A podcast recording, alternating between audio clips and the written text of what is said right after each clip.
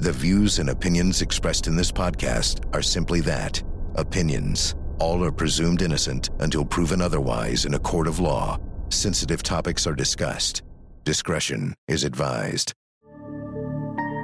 Dan Markel was a bright and talented young law professor at Florida State University in Tallahassee. He had two children with his wife, Wendi Adelson. But when Dan and Wendi's marriage broke up, things got very bitter, especially concerning the custody of their children. Wendi wanted to relocate 400 miles away in South Florida, where her parents, Harvey and Donna, lived and ran the family's very successful dental practice.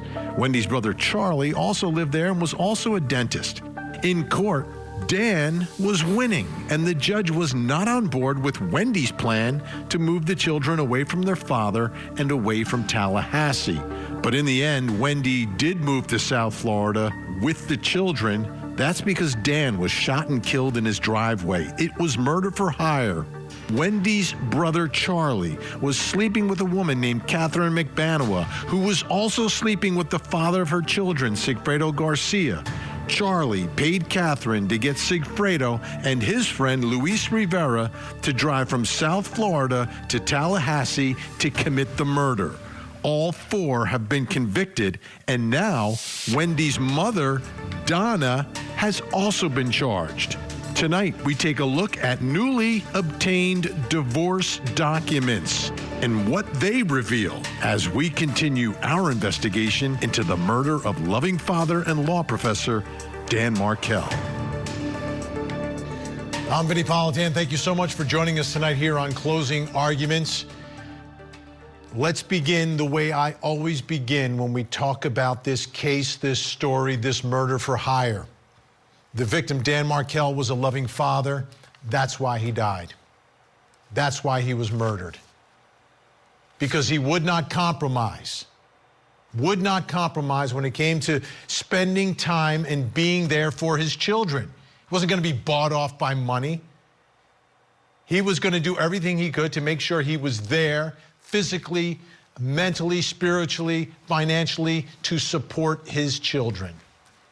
And his ex and her family wanted those kids 400 miles away. And in the end, his ex brother in law hired two guys to drive 400 miles to shoot him and kill him in his own driveway. It was murder for hire, and all four of them have been convicted now. You're talking about Charlie Adelson, the ex brother in law, he's a dentist. The woman he was sleeping with, Katherine Magbanua, who sort of acted as the broker to, to get her, the other man she was sleeping with, the father of her children, to get his friend, the Latin king, and, and take care of Dan. That's, that's how this went down. They've all, all four been convicted. They're done. They're done. Yeah, they can file appeals, but right now they are done. But at the center of all of this, and, and, and we go back, is what happened between Dan and Wendi. D I V O R C E. It was a divorce. It was bitter. It was not pretty. There was a divorce and there was also a custody battle as well as to how and where these children should be raised. And that is really the epicenter of everything that happens here. It's, it's what I'm calling the case within the case, right? We're covering the criminal case, cases now, uh, and trials. But they all emanate from this, this, this divorce. And the question now, as ex mother in law Donna Adelson has been charged for all of this, was this her M O T I V E motive for all of this? Was she the one pulling the strings? Was she the one whispering in Charlie's ear to get this done? That's what prosecutors are alleging. And tonight, what we're doing is we're going through some of the uh, divorce papers and, and, things that were filed to get a sense for what was going on and, and would this be enough to take someone from, you know, litigation over, you know, custody of children happens all around the country every day in courthouses from coast to coast. But in this particular case, that things get so personal, so heated, so bitter, that it would that it would compel a grandmother to have her grandchildren's father murdered? That's the case. And prosecutors have proven it against the ex brother in law. Now, the question is can they prove it against Donna Adelson? So, I want to take a look. And, and this is a real significant part, and it was talked about during the course of the trial. Um, the motion that were, that were filed by Dan in all of this. Let's put the, the first one up there. Um, on three specific occasions, this is alleged by Dan Markel, on three specific occasions in November of 2013, the children informed Mr. Markel, that's Dan, that Abba, which is dad, Abba, grandma says you're stupid. When queried as to why grandma, the maternal grandmother, we're talking about Donna Adelson, would say such things, the children replied jointly that it is because, quote, she says, you, meaning Dan, are trying to take her sunshines away from her. In December of 2013, uh, the youngest son further stated to his dad, Mr. Markel, in front of his former wife, um, Abba, Grandma says she hates you. So here's the allegations that Grandma, Donna Adelson, is influencing her grandchildren to not like and to be influenced as what they think about their father. So, Dan, in his motion, was trying to prevent that from happening any further. Take a look. Dan Markel moves for the following relief, meaning this is what he wants uh, to, the judge to order in the case. Enjoin the former wife, Wendi, from allowing maternal grandmother, Donna, to have unsupervised time with the children, consistent with the right, the first right of refusal, and to impose, impose appropriate limitations to safeguard the children from being subjected to disparaging comments about their father. Now, if you're the grandmother, Donna Adelson, um, how personal are you going to take this? And is this one of those things that kind of takes her from grandmother bad mouthing her former son in law, the father of her grandchildren, to whispering in her son's ear to get somebody to kill Dan? That's what prosecutors are saying here.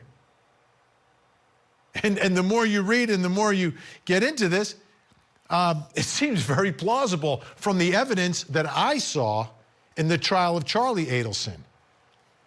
Donna's got her trial coming up. She's presumed innocent right now, but let's see how all that evidence uh, plays out. But I want to get more insight into what was happening here. Special guest joining us tonight from Toronto, Ontario, Dan's mother and the author of the book, The Unveiling A Mother's Reflection on Murder, Grief, and Trial Life. Um, definitely worth reading. Um, Ruth Markel is with us again. Ruth, uh, great to see you tonight. Thank you so much. Thank you. What a pleasure to be here. And a happy new year to you. Happy new year. Happy new year. So I want to go back to this the divorce and, and when Wendi and Dan are splitting. Um, would you de- describe the, the moment you found out that this was shocking? Were you blindsided? Was, Dan blindsided um, by Wendi deciding to end uh, this marriage and file for divorce? No, he wasn't blindsided. The way she did it, he was blindsided. And I'll make a distinction. In the summer of August of uh, 2012, uh, Wendi uh, and Dan were up north with us in our country cottage in Ontario with the boys. And Wendi said she had to get a job interview with Human Rights Watch. She extended her stay about going to New York. So they were up there for about two, three weeks. And uh, she came back. And in that period of time already, there were clues um, that there was going to be a serious situation. uh, certainly to Phil and I, Dan's father, and uh, we were concerned, and so was Danny. Danny didn't like the idea that she sprung this interview a week before they left uh, to come to Canada, and it was un- he had no idea. And uh, also, she had made other arrangements prior to that that we found out later, which was that she had taken the uh, the parent uh, stabilization program, which is a, a course in uh, Tallahassee in July, which already meant that she was planning uh, a very, very uh, major upheaval, which she did. So this was August. In September, Dan was away. And she called him on the telephone when he was uh, lecturing in New York City, about to start a lecture. And, and she said, I want to leave you and I want to break up. And Dan was shocked because that's how you do it. So he canceled his, his lecture and he got on a plane and we and he called us right away. So we were talking to him as he went to the airport. And when he uh, came home to Tallahassee, he got on the phone with us again as he entered the house. And she had uh, really disrupted the whole house. This was a big separation, which already told you that this is not going to be a pleasant divorce. And she took uh, many of the major, you know, pieces of furniture between them. And she also emptied out her half of the bank accounts. And the upstairs, the bedrooms where the kids slept, Dan was devastated. He started to cry when he walked in. There was totally no resemblance of the children's life in the house. And in the cupboard were small clothes, like if they were four and three at the time, they she maybe left them in the cupboard size 2X. I don't know if you know the distinctions, but smaller clothes. So there was nothing really uh, that was useful. He was devastated at what happened upstairs. What's... And he went downstairs to the master bedroom, and there were divorce papers on the bed. So that was like a, a total shock, and not with equal custody at that moment. And the children weren't home, and nobody knew where they were, and where was Wendi. And there was nothing, was there like any moment that precipitated this? Like sometimes Couples can get into a big fight. There can be accusations of this or that. Was was any of that happening? Like like one big moment, some yes. blow up, so she's got to she's got to get out of the house. No, no, it wasn't a, a blow up in this period. There was actually a very first serious signal in 2011. Uh, Dan was was uh, speaking in Israel, and uh, when he came home back to Florida, and we were there because it was Christmas break, and when he came back uh, from Florida, uh, he found out that uh, Donna and Wendi, who had been there together, had given the children shrimp. and they had given them all the kinds of foods and bacon that are not part of the Jewish dietary law. And you could tell already, he knew already then uh, that there was some really, really serious stuff. And, and Donna had actually had some kosher turkey for uh, American Thanksgiving. But by the time the kids came back after a whole month, everything was totally, totally um, disrupted and sabotaged. And after that point, um, Dan and Wendi went home uh, to Tallahassee and they started to have marriage counseling. So I wouldn't say that there was a blow up prior to the September event that Danny called his Pearl Harbor, but there certainly was a lead up uh, in, in the earlier months. Now, as everyone who's been following this story knows, your, your son Dan, brilliant attorney, law professor. How involved was he in the day to day litigation of his? Let's begin with the divorce um, and, and, and, the, and the custody issues. Was how involved was he in terms of figuring out what motions to file and, and what they should allege, etc. No, he was very involved. He took it seriously, and so did Wendi, for that matter. They were both lawyers. Uh, it was not a, a compatible uh, situation all the way to the point of the divorce from the separation. There were many disputes about um, the uh, coordinating practices from the court about if Danny uh, was able to see the kids or talk to the kids after the third night or fourth night, whatever they had agreed upon, uh, on to see the children on FaceTime. Uh, Wendi didn't always make herself available. There was a lot of stuff happening, and there were disputes, and, and certainly both of them, through their lawyers and on their own in that respect, initiated quite a few of the attempts to get things resolved, but they really weren't resolving. Yeah. What, what troubles me, it, it just seems that two smart people who are have children, that there would be some, all right, we're splitting up, let's have a meeting. How do we how do we break this to the children and how do we make it as smooth as possible for them rather than this abrupt just up and leave? That part really, really uh, bothers me. Um, did that bother Dan well, you a lot? started out. No, you started out the show tonight realistically, uh, actually talking about Donna, and and Donna was the major interference. Okay, so this is this is not a normal relationship now. It's like you know, Princess Diana said there were three in the marriage, and there were three in the marriage, and that is the problem when the when Donna uh, when the Wendi and Danny had agreements to take kosher food uh, to the uh, to the daycare. Donna was the one who came in and said, "Don't bother giving them uh, tofu uh, hot dogs. Don't do that." And then she takes them to to McDonald's and gives them cheeseburgers, and then she disrupts the activities. And uh, so you're not dealing with a couple; you're dealing with a threesome.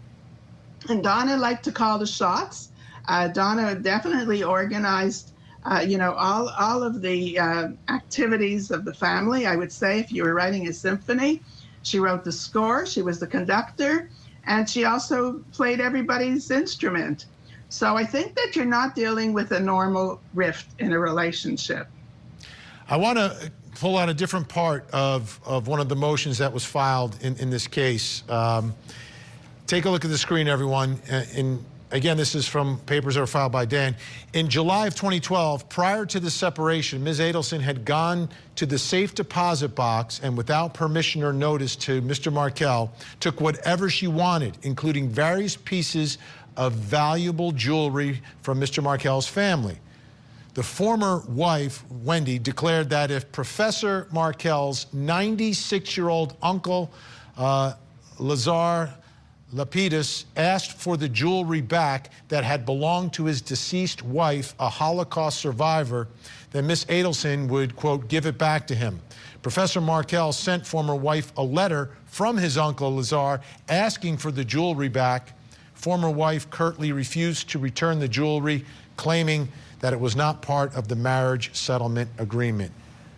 What can you tell us about this piece of jewelry and the significance and what happened here?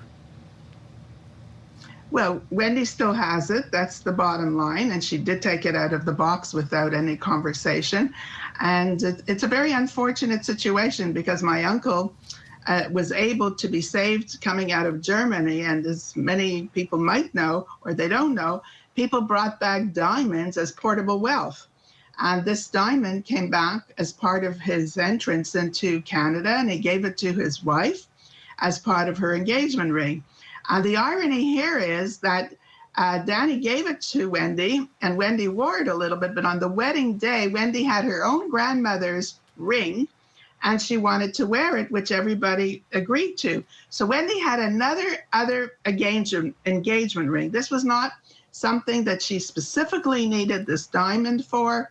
It had no real emotional value to her, and basically she took it for the money and kept it. Uh, uh, to me, that speaks volumes. Speaks volumes about. And the, the fact that this was her original ring and she got a different one, which was her grandmother's, I get it. Um, is that something you think that Donna wanted? Was she was she part of that conversation? I'm sure Donna was very much respectful of her mother. And, uh, you know, I mean, there is something sometimes if you have some kind of emotional attachment uh, to that. And Wendi actually, I, I believe the grandmother lived with them a little while. So she also might have had some emotional attachment, but nobody was challenging that. I mean, that was nothing that Danny even raised, and no, none of us for sure not. We were not even around at that point. Uh, so there was no issue really of what ring Wendi could wear. and she could choose to wear whatever she wanted to, but it had no no real personal value to her other than a financial one, and probably to spite Danny. Yeah, I, am sensing some of that, a lot of that as we're reading through all these papers. Um, Ruth, I want to thank you so much for joining us tonight. Always great to speak with you. The Unveiling, A Mother's Reflection on Murder, Grief, and Trial Life. Uh, a great read, especially for Court TV viewers, because you watch these trials and, and, and you see how victims and their families are impacted, uh, but to really get insight into what it's like, um, it's worthwhile to read that book. Ruth, thank you so much. Thank you so much, and thank you for keeping light on this horrible story. We absolutely will. Now, back to the Court TV podcast. When did you separate from Professor Markel? In the fall of 2012. Whose decision was it to separate? It was my decision. Do you recognize the exhibit? I do. Is it a fair and accurate copy of your divorce file? It looks like it, yes. All right. And is it fair to say this was a contentious litigation process that you had with your ex? It was. It was contentious, to say the least. Dan Markel and Wendi Adelson, the divorce, and then the ensuing custody battle that continued past uh, the divorce. Um, take a look here. I'm going to give you a flavor for what was going on here and how really it all started, uh, at least officially started. On the weekend preceding Monday, September 10th, 2012, while Mr. Markel was away for a short business trip, Ms. Adelson abandoned Mr. Markel and their marital home, taking with her the couple's two toddler children and with the help of her parents and professional movers, whichever furniture and belongings she wanted for herself and the children. She left behind no address for the children, no pajama bottoms or clean socks, no diapers, no wipes, and not even a bed for their eldest son. Just a crib mattress on the floor.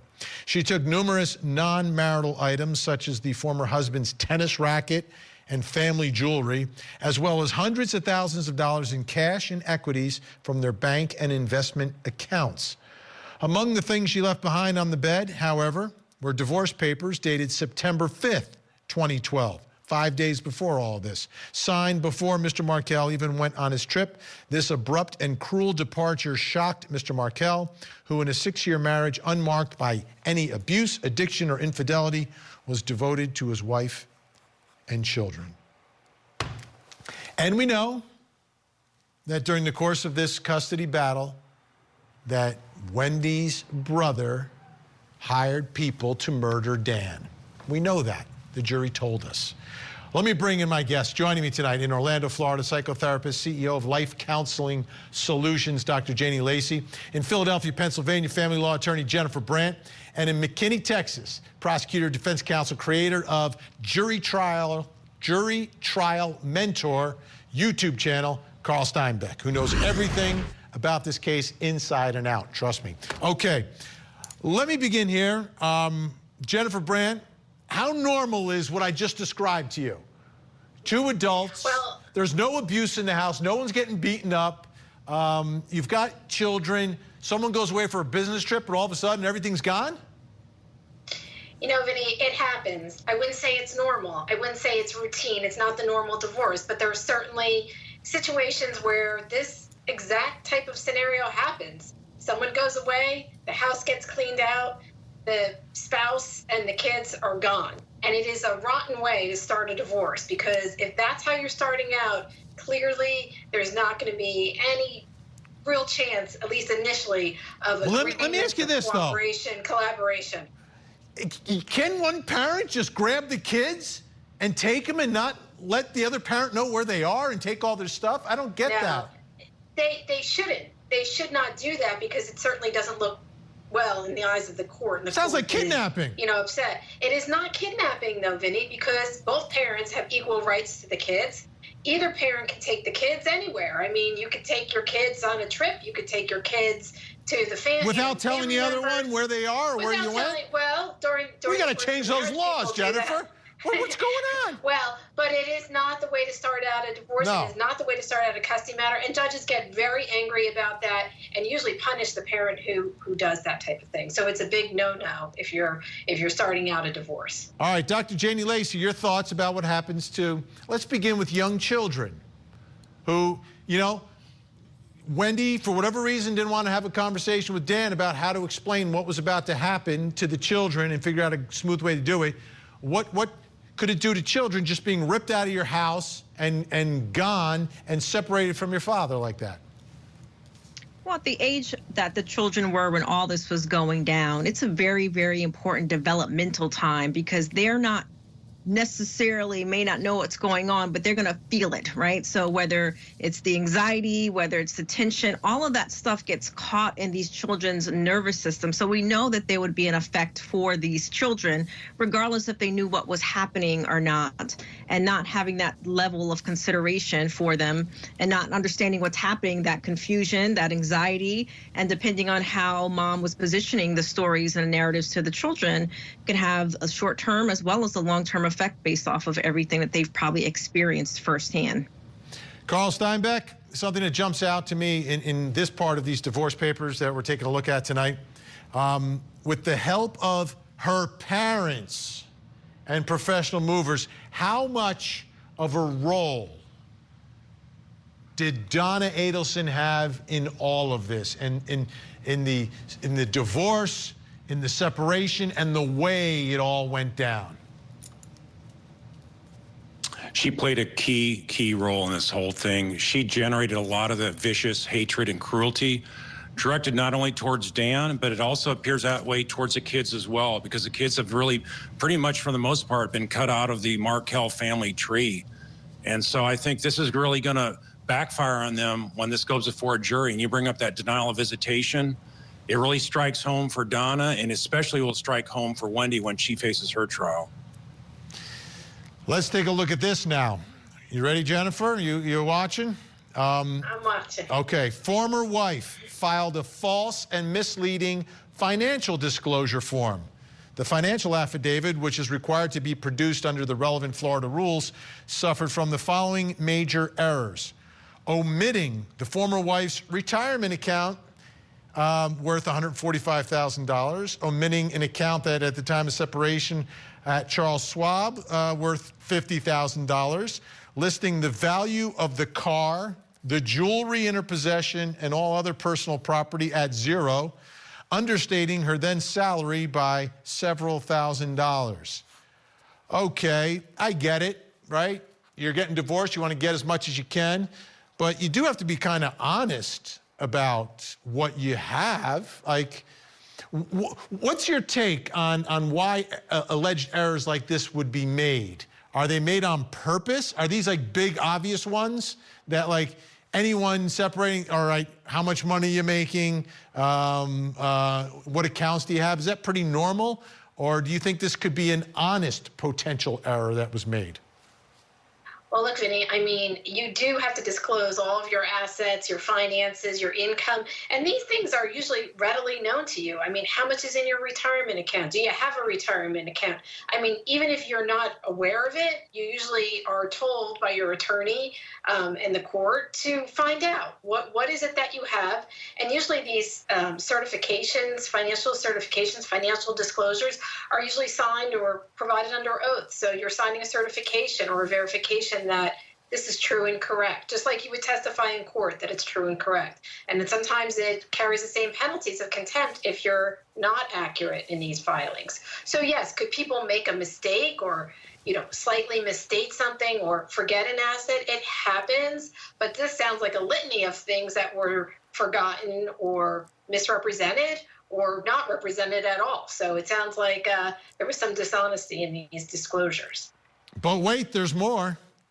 Take a look at this.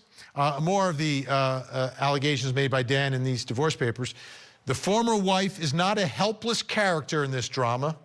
She's a 34 year old public interest lawyer, the winner of numerous national fellowships and prizes, who simply helped herself to $600,000 in cash, liquid equities, and other assets upon separation. She makes six figures in a low cost city and has wealthy parents who placed her in a financial cocoon And upon belief, by paying her legal fees, they allowed and encouraged her to take the most aggressive and unsubstantiated legal postures possible because there would be no financial consequences for her doing so.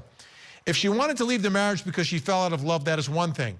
But she could have done so without taking more than the necessities so that a proper and fair distribution could have immediately followed.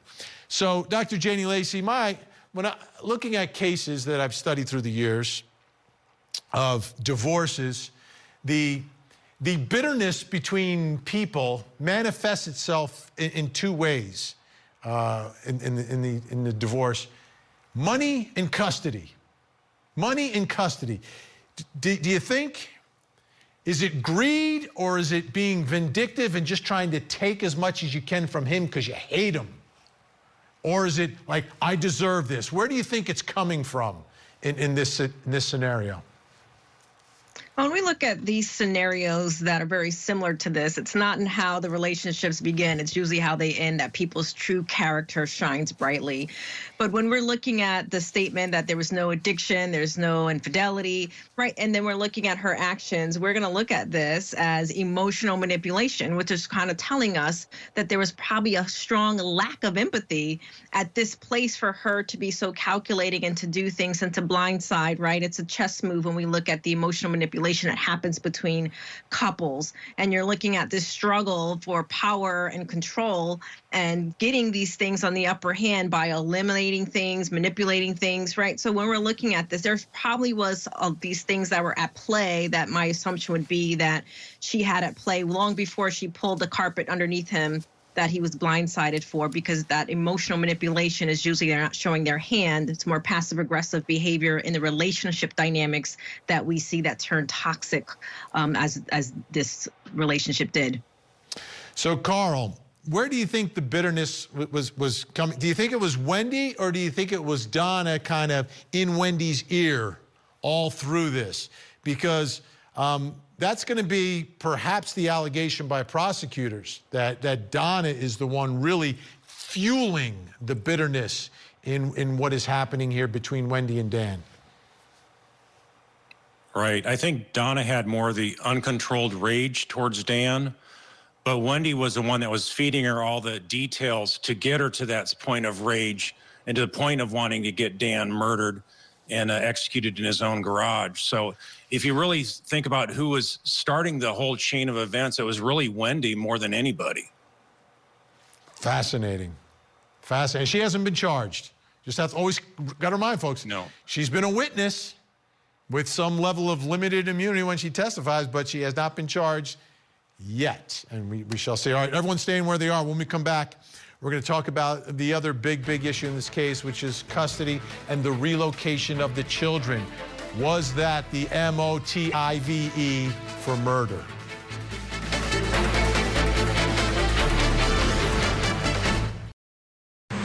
Now, back to the Court TV podcast. And that's the filing in reference to your motion for relocation. Yes. Paragraph E references the job offer. The wife also desires to relocate to South Florida in order to provide a better quality of life for the children by increasing their access to close family and providing more stability and consistency. Who is the close family in South Florida? The close family would have been my mom and my dad and my brother. And which brother is that? My brother that's here today. Charlie Adelson? That's correct. Okay. It's what it's all about wanted to get those kids down to South Florida, away from Tallahassee. Who wants to live in Tallahassee? We live in South Florida. That's where Grandma is and Uncle Charlie. Mm. All right. So let's take a look here. This is the um, order that was filed by the judge in response to the wife, uh, Wendi's petition to relocate to South Florida with the minor children. This court does not find that wife has met the burden of proof that a relocation is in the best interest of the minor children. The court orders the parties to mediation to resolve the remaining issues pending final hearing in this case, currently set for July 31st and August 1st of 2013. Let's take a listen to more of Wendi Adelson now talking about an email that her mother sent her. It reads, however, the rest of your life and consequently dad's, mine, and yes, even Charlie's will be affected by how well you can perform slash act before July 31st. You need to be a good actress when you or you can be a good actress when you want to. I've seen you in action. You need to put on the performance of your life. Jibbers hasn't beaten the Adelson family yet. Who's Jibbers? Jibbers, she's referring to Danny. So in this, again, your mom is referencing how everyone's life is being affected by this relocation, including your brother Charlie. Do you agree with that? That is what she said, yes. All right. Is your mom overprotective of you? Yes. All right. And is it fair to say she's, you know, a little on the controlling side? I don't think she's controlling, but she's definitely overprotective. All right, Carl Steinbeck, what, what do you see as the significance of this email from Donna to Wendi? Right. I think that uh, the email shows the level of hatred and uh, the desperation really they had to win this case. The Adelsons were not going to lose. The Adelsons had to win against Dan, and they were going to lose badly against this judge. This judge was going to see through exactly what kind of shenanigans Wendi was playing. She was not acting in the best interest of the children. I think Dan went into a lot of good details explaining how he was denied the first right of refusal for visitation for the two boys. And so you get this whole flavor that things were just really being uh, viciously and uh, intentionally directed against Dan just to really get under his skin, just really to upset him. And, uh, you know, you think of the irony of it, it's like the, the, uh, Adelsons, Harvey, and Donna, they could have easily moved up to Tallahassee. They're pretty much ready to wind up their practice and whatnot. So instead of doing that, they thought, you know, it's better to kill uh, Dan Markel to get the kids down there. And everything worked beautifully for many years for them that way. Let, let me ask you, uh, Dr. Jenny Lacey, two things here. One, this um, relationship between mother and daughter, Donna and Wendi, and how you can get to that point because at a minimum charlie ordered this hit. Like how do, how do you go from a, a battle in a courtroom to, to hiring a latin king and his buddy to perform a hit and a drive? Like how do emotionally does someone get there? Well emotionally people do get there and they start with that as we just heard my co-panelist mention with this hatred and then they almost look at this person as an object to be removed and this lack of empathy and this dehumanization of them that can occur. And when we hear this um, what happened with with donna right we're hearing that she's putting this fight as almost as if it's her getting divorced. And when you get to this place you're going to win at all cost and when you win at all costs, that would also tell me that she potentially had this mindset long before uh, Wendi had met Dan. And then we're looking at her daughter being guilted and her shaming her and kind of using her in a sense of probably being in control and and created this dynamic, this narcissistic family dynamic from these when they were very very young so her getting to this place now this place she's probably not lost a lot of things in her life so to speak and been able to use money, power, and control to do that. And as we heard the language, she was taking on this fight as if it was her own. Jennifer Brandt, you've tried many of these cases, been in the middle of it, been in the trenches. How common is it for the in laws to play such a prominent role in the litigation, in the battle, the custody battle, the divorce? You know, Vinnie, the biggest problem that I have as an attorney and uh, my fellow attorneys is having third parties whispering in the ear of your client and trying to influence your client and and and saying what they think is right and wrong. Um, those are the people that are most dangerous in the divorce because they are not involved in the day-to-day aspect of the divorce, but they're you know they're emotional they're, uh, they want to control the situation, and grandparents are prime suspects in this, especially when it comes to grandchildren. You know, oftentimes they have a close relationship with the grandchildren. They want to be involved in the grandchildren's lives, and they're fearful that they may not be as involved, you know, because the other party is going to have the children part of the time. So, you know, there's a lot of, of influence that they can have on a, on a person, and it really can disrupt the whole proceeding and areas where parties may have agreed that maybe they are not able to agree because you have these other people whispering in their ear and telling them what to do and trying to control the the outcome so and this donna adelson boy she really sounds like she was controlling all of it. Um, even her own daughter mentioned, you know, that she's over overprotective. And looking at the email, hearing those, the email, it's like an us against, you know, our whole family against uh, Dan Markel. We need to win. I mean, these kind of sentiments really don't belong in a custody proceeding or a divorce proceeding.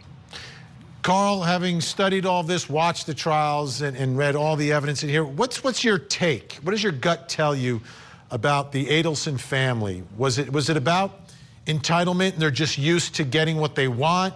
Was it uh, bitterness because it, things got very personal?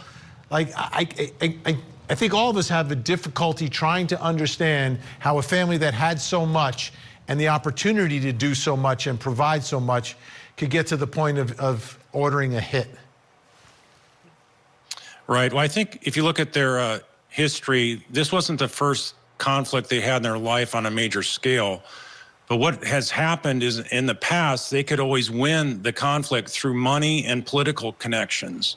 And that's what I think they were banking on. They thought there's no way that Dan Markel, despite him being a highly successful, highly respected professor of international fame, despite him being gunned down, they can overcome that. They had no fear. In fact, even Charlie, in his own tr- trial, we heard from the jail calls, had no fear of losing the case at all. He thought he had won. He thought his attorney had done a great job. And then lo and behold, he suddenly loses, and he's just absolutely baffled by this. So I, I think they just thought that whatever they say goes, and they're always able to uh, con and, and win people over. There you have it. If you want to see more in depth reporting on the latest true crime stories, you can see me every weeknight, 8 p.m. Eastern, on Closing Arguments. Thank you so much for downloading. And as always, please don't forget to hug the kids. This podcast is a production of Court TV. Go to CourtTV.com for more content, trials on demand, and to find out how to watch Court TV in your area.